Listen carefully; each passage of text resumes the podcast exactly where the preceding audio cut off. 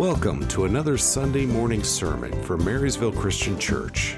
We're glad you're here joining us on this journey to learn more, love more, and look more like Jesus. We invite you to grab a cup of coffee and a Bible as we dive into God's Word. There are occasions when you just think, God, this wasn't supposed to happen.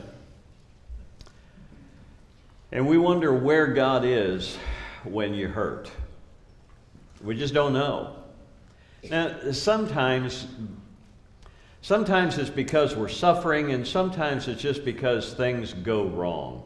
And you just wonder, okay, God, wh- where are you now when I need you most? There are others. I know you're usually not calling out to God, although his, his name may be involved. You're probably calling for somebody else at this point in time. And yet others, you know, who struggle with their belief in God, uh, you know, have created some in, interesting memes to help communicate, you know, the idea of, oh, you think there's a God? Well, where's your God now? Ryan, brace yourself.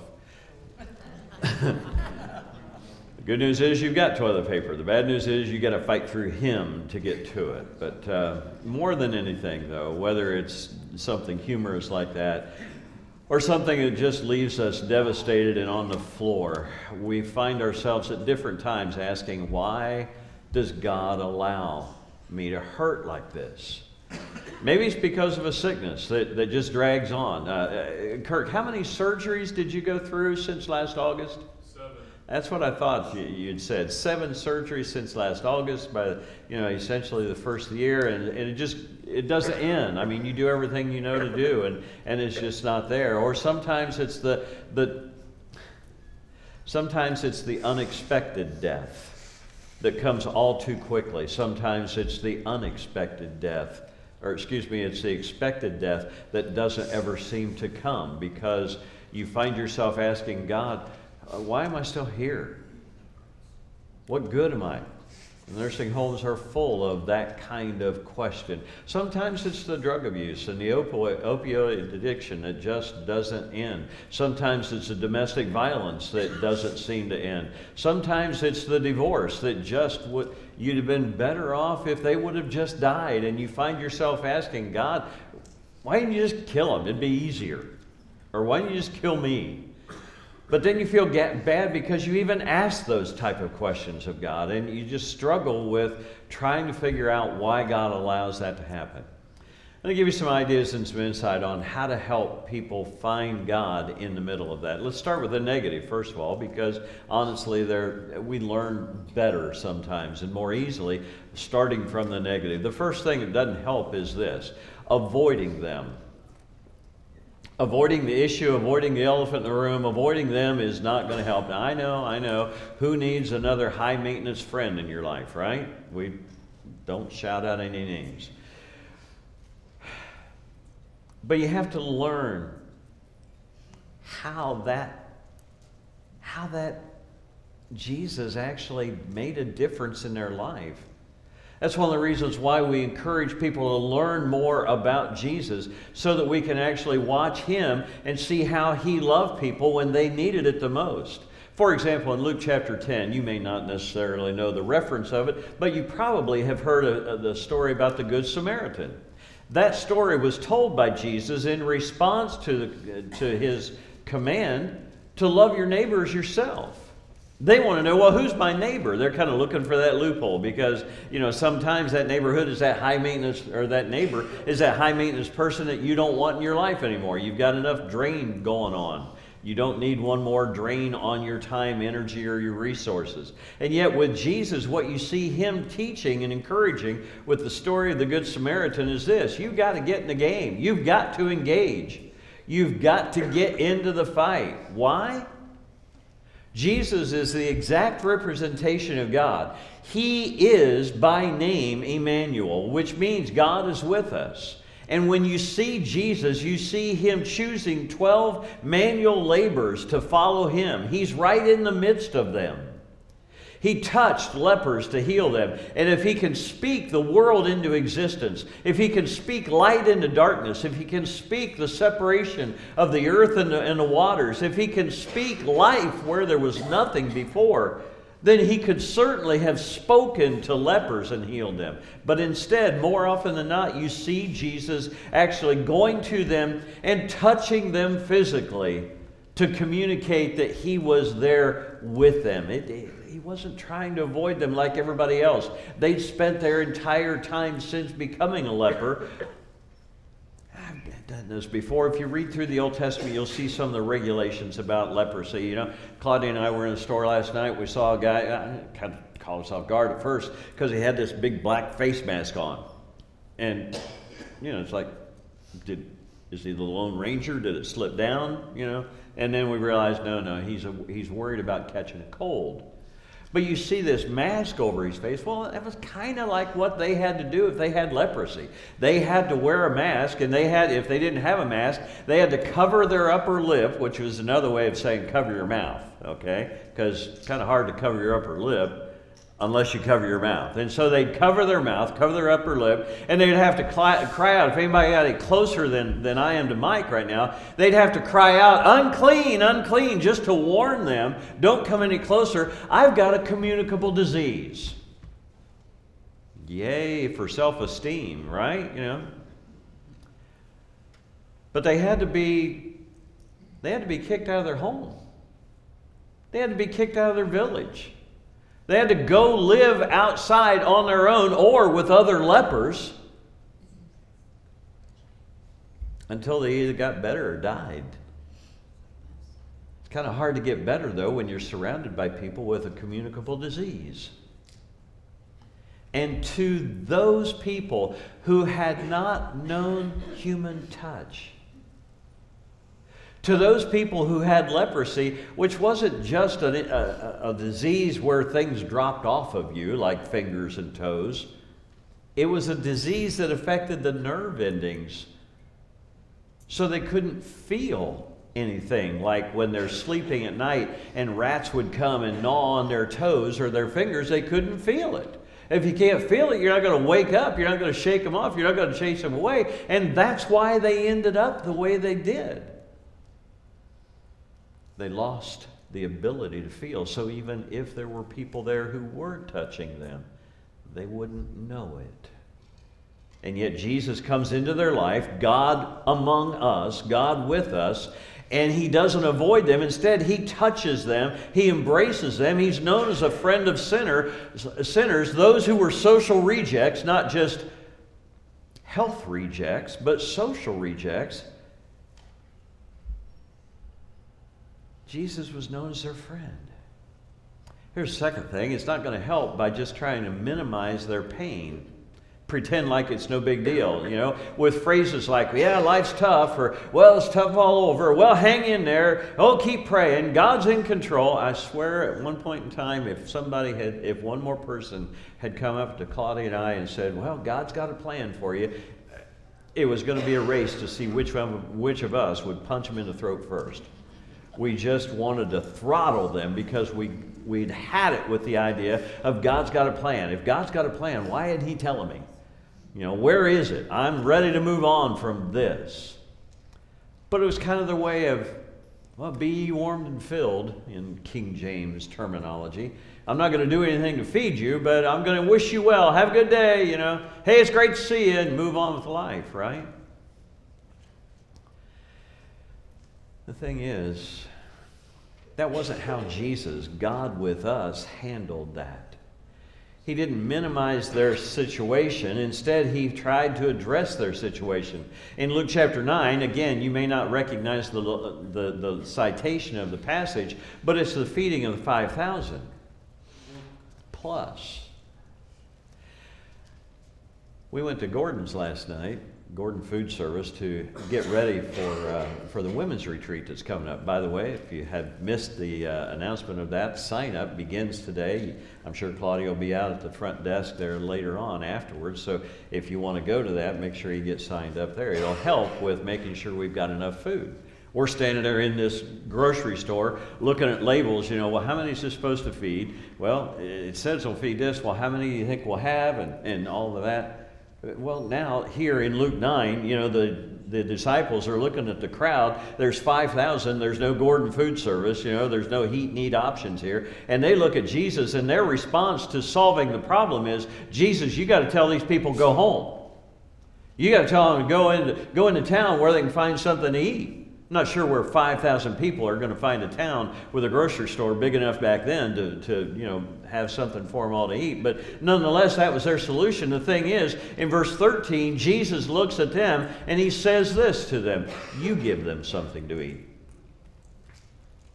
He wanted them to not minimize their situation, but instead to embrace it and engage and find a way for them to get involved. Don't insult their grief with your own trivia.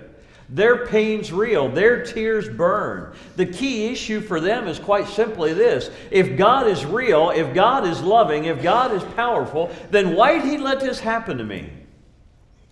Maybe that sounds familiar to some of your prayers. It certainly was for them. Here's another thing that doesn't help any don't blame them. Because blaming them doesn't help. They've already beaten themselves up enough. There's, no, there's nothing to be gained by you piling on. It's in John chapter 9, the first three verses there. There's a guy that's born blind. Jesus and the, and, and, and the 12 guys that are with him, otherwise known as disciples,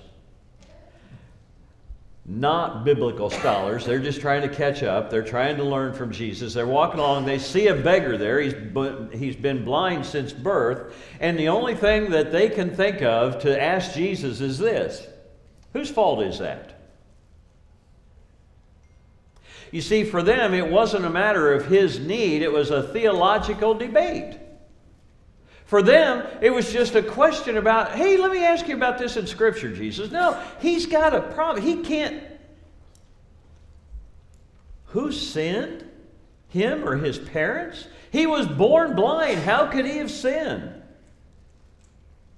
Their pain and their grief is more than just a topic for your debate and your philosophical theology. The death and the groaning of decay in this world began in Genesis 3 with the invitation of Satan to ignore God and his will for what they wanted. Sometimes our pain causes consequences of our own choices. Sometimes our pain is the consequences of others' choices. The bottom line is it still hurts. And life still doesn't make any sense. And we still need somebody to step in and do something. Blaming me isn't going to help with that. One last thing to consider is this looking at them with pity isn't going to help either. Oh, you poor thing. They don't need another pity party. They don't need another cry fest. They don't need another box of tissues to cry into. And yet, at the same time, there are times when we need to know that God feels what we feel in the depth of our heartache. And that's what you see in John chapter 11. There's a guy named Lazarus. He had two sisters, Mary and Martha. They were close friends of Jesus. Lazarus fell sick, it says, and his sisters knew it. They called for Jesus to come do something about it. Before Jesus gets there, Lazarus dies. Jesus then goes on to the place where they buried him. He's going to comfort Mary and Martha, and he's going to do something that's going to amaze them about God and about God at work in his life. But before he can do that, Jesus sees the grief of Mary and Martha.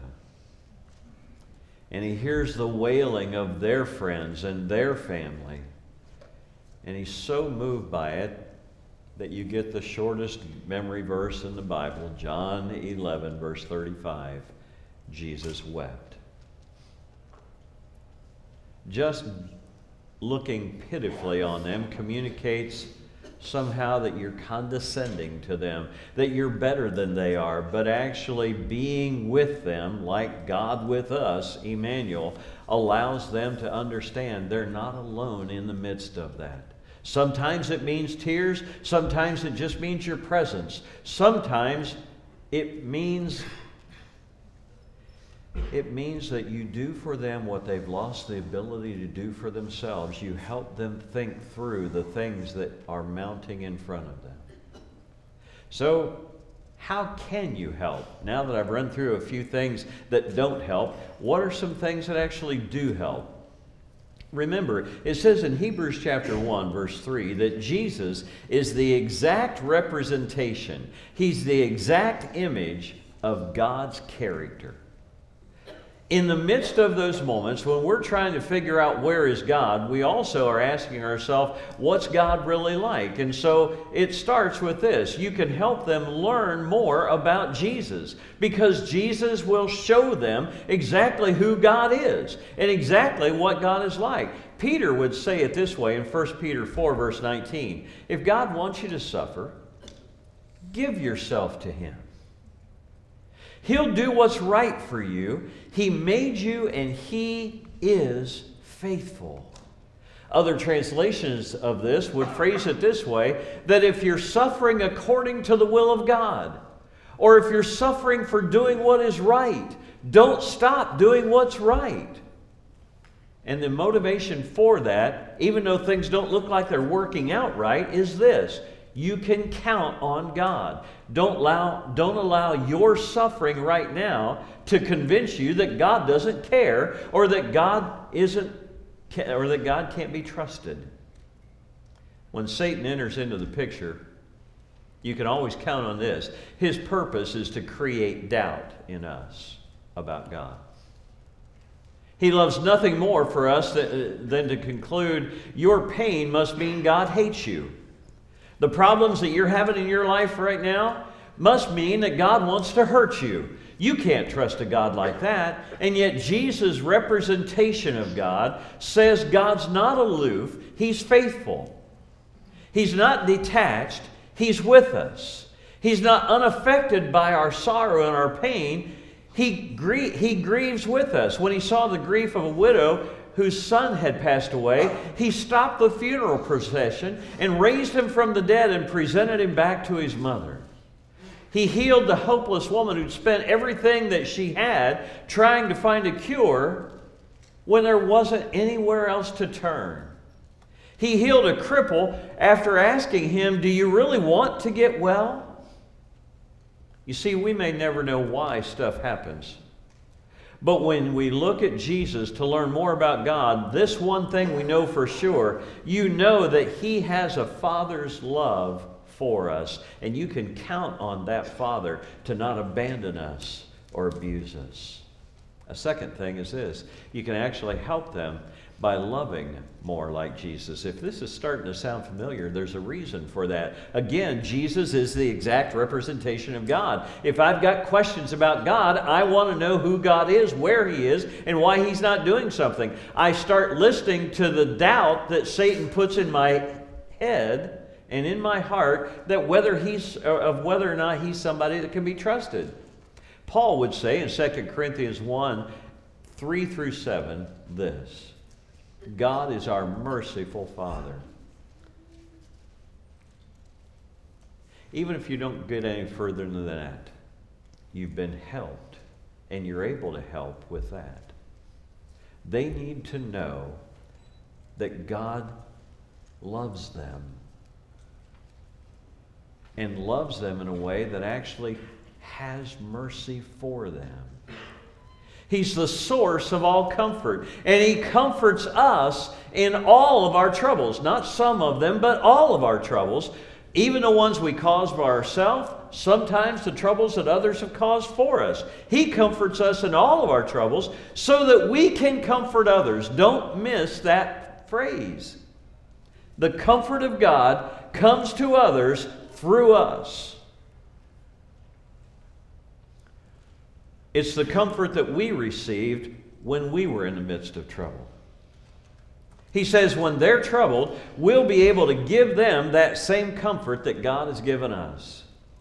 There's incredible power when people with their own pain engage others who hurt.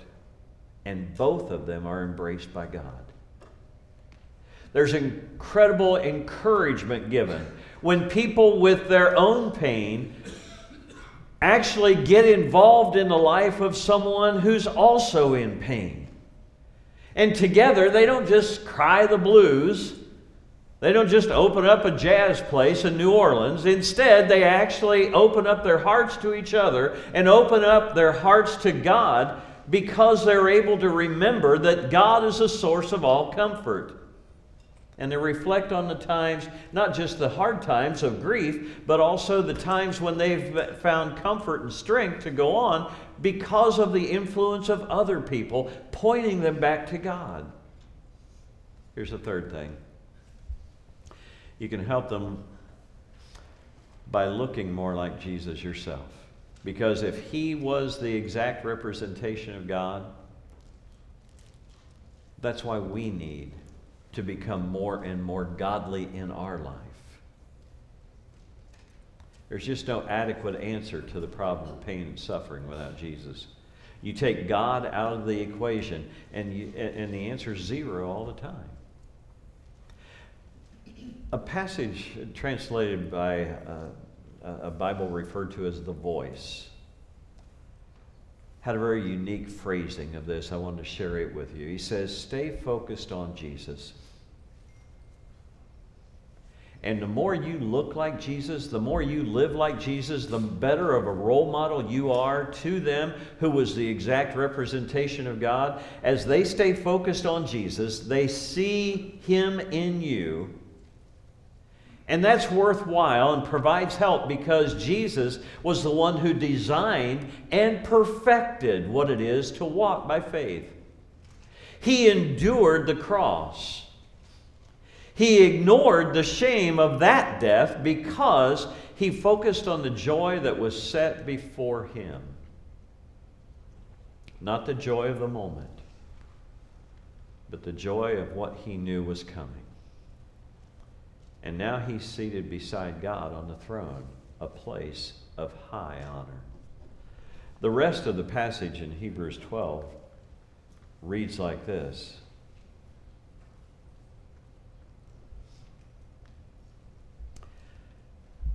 Think of all the hostility that he endured from sinful people. Sometimes that's life, isn't it? People have their own junk in the trunk and they want to unload it on you.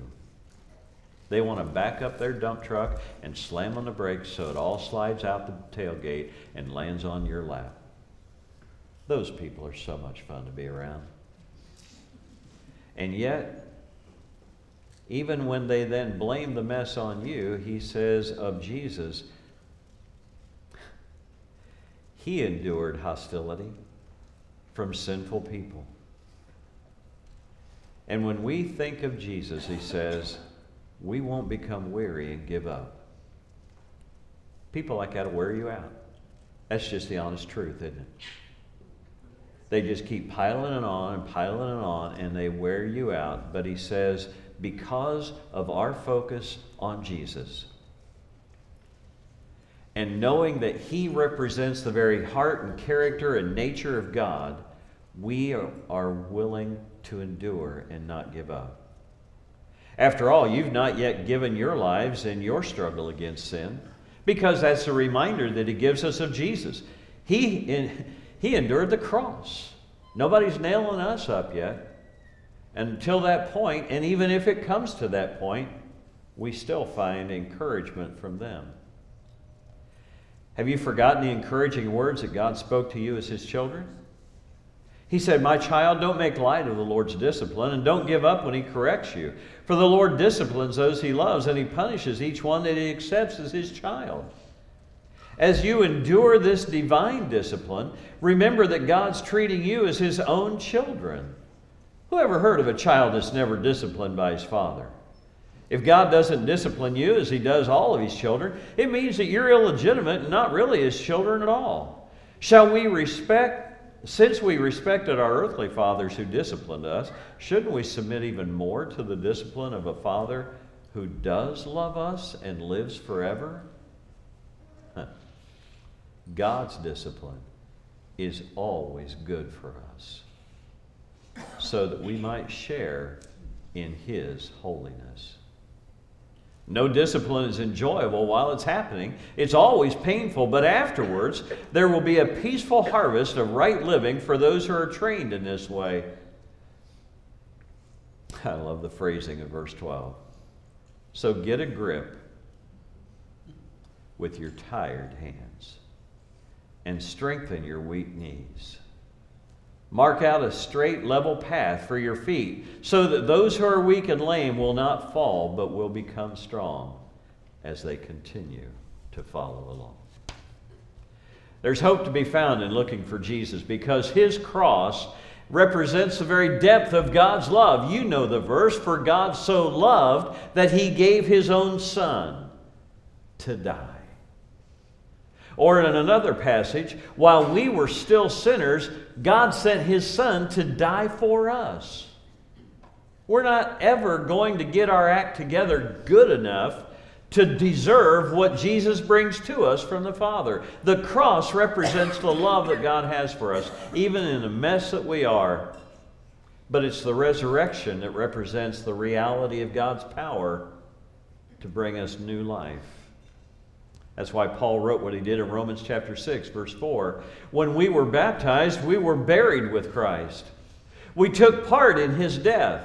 And just as Christ was raised from death by the wonderful power of the Father, so we can now live a new life. There's the reason for the symbolism of baptism. Baptism, not just a sprinkling of a few drops of water, but a complete burial underneath water, a dunking, if you will, so that we're completely surrounded by and enveloped that watery grave, that we might, when we're raised up out of that baptistry, be raised to a new life. That's the imagery that's there. Why does God allow pain and suffering?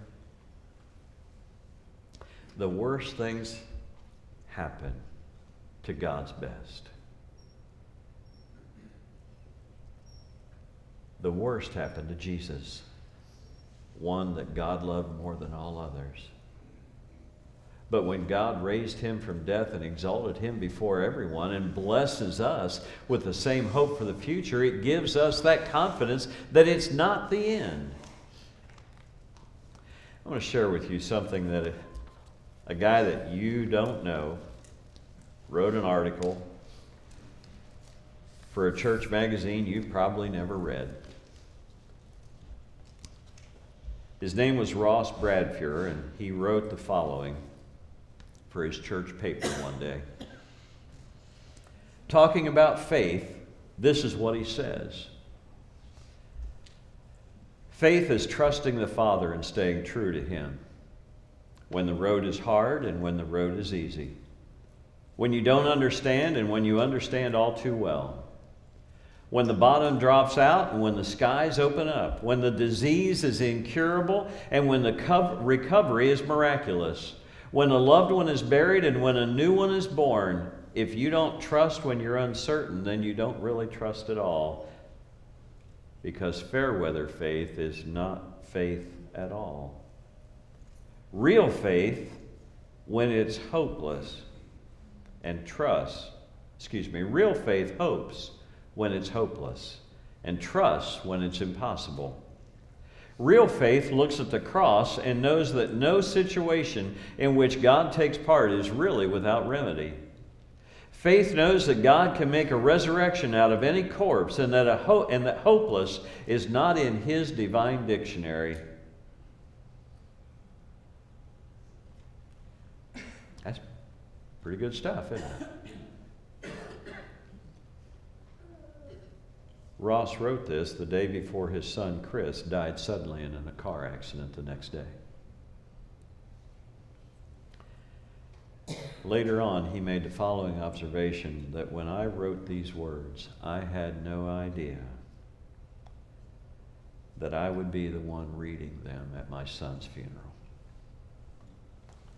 I can't tell you how much that reality has helped me. Scripture offers us the story of Job to give us some insight into suffering. Because God bragged on Job, right? He says to Satan, Have you considered my, my servant Job? Here's a summary of the lessons you learn. Uh, it's not a whole nother sermon, it's just a highlight. Trust me, it's just one screen. Here you go. Things we learned from Job about suffering. Suffering is never easy to explain, so don't feel like you have to. Being good doesn't exempt us from calamity, so don't expect it to. God is not the source of suffering, so don't blame Him. Genuine faith does not demand immediate answers, so don't doubt that one day there will be justice. And finally, God's blessing is promised to those who persevere.